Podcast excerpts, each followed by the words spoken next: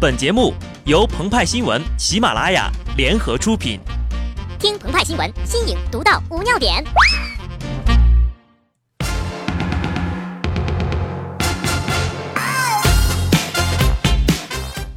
本文章转自澎湃新闻《澎湃联播，听众朋友们，大家好，我是机智的小布。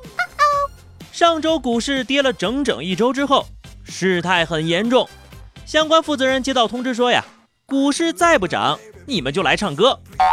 证监会主席肖钢对此微微一笑，他对自己的歌声很有信心。但央行行长周小川急呀，立马放了大招，降息并定向降准。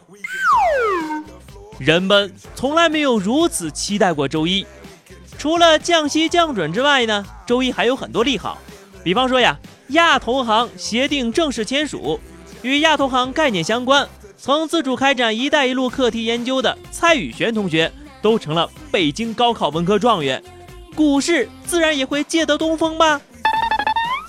另外呀，六月二十九号呢是汪峰的生日，他应该会提振股市来为自己祝寿。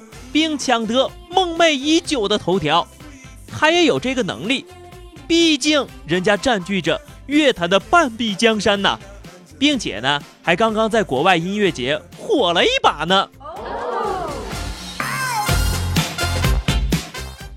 哎，说多了都是泪，周一股市再次暴跌了，哪个歌唱家加持都没用，中国股市已经不是牛市熊市的问题了，而是。踩踏式，你这是为什么呢？遇到解释不通的疑难问题，某些人呢就搬出了两个终极原因：一是体制，二是美的。这一次呀，A 股持续暴跌，一定是美的的阴谋。于是呢，有人号召股市自干五们满仓就是爱国，坚守股市上甘岭，用血肉之躯抵御美的的。货币战争虽然救不了市，但是中国股民已经体现了他们的决心了。不要在乎一城一地的失利，战略性的撤退是为了获取更大的胜利而争取来的缓冲。最近的股市暴跌呀，要辩证的看待。所谓多难兴邦，大跌兴股民。我们要从股市暴跌中看到好的一面呢。战略性的藐视美帝。用积极的心态粉碎美帝的阴谋。其实呢，股市暴跌好处多多呀，且听小布一一道来。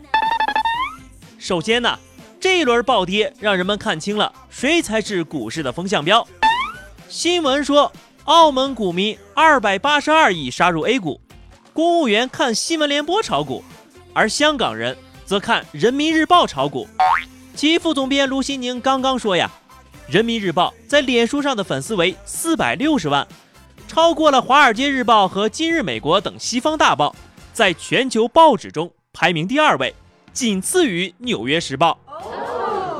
估计呀，有不少粉丝是为了看中国股市风向的。而就在周五，对于央行降息降准的所谓利好，央视也已经发出了警告了。逃出火场要快，要坚决呀！这里呢，股市暴跌的第二个好处就呼之欲出了，推动全民健身呢。善财神微博说，路上看到一男子抱着电脑飞奔，那速度，百米铁定在九秒区内了。我好佩服的问他，身为国人，你怎么能跑这么快呢？他说，没办法，都是股市里练出来的。股市里不是有句话吗？姚明进去，郭敬明出来；宝马进去，自行车出来。鹏鹏就有一个小伙伴，富二代浩哥，本来呀准备花八万块钱拍一个上海的车牌，然后呢再买个宝马。今天他骑了一辆美利达公爵六百来上班了。暴跌的第三个好处，大家也就知道了，那就是环保啊，节能减排。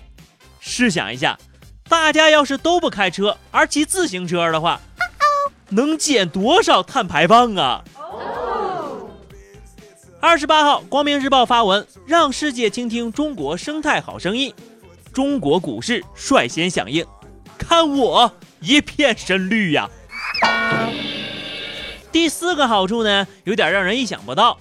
先看一个故事啊，医院院长因股市暴跌被送去抢救，好不容易被抢救了过来，家人纷纷围在床前问他想要什么，他虚弱的回答：“我，我只想要护士长。”他老婆一个耳光就抽过去了，我早就怀疑你和护士长有一腿了。为了抓小三儿，创建和谐家庭，那就让暴跌来得更猛烈些吧。知道为什么吗？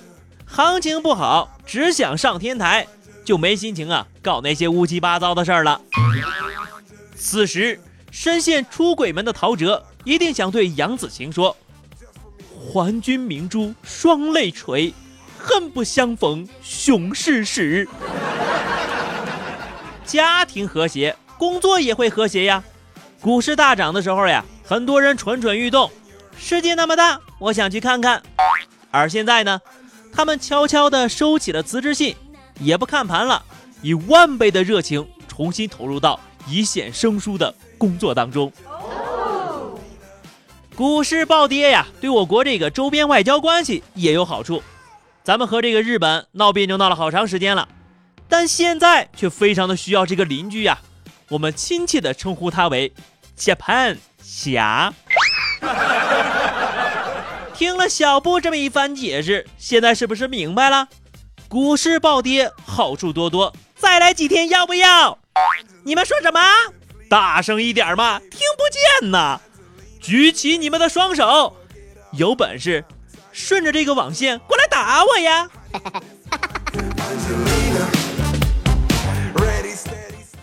好的，那么以上就是本期节目的全部内容。更多新鲜资讯，敬请关注喜马拉雅澎湃新闻。下期节目我们再见吧，拜拜。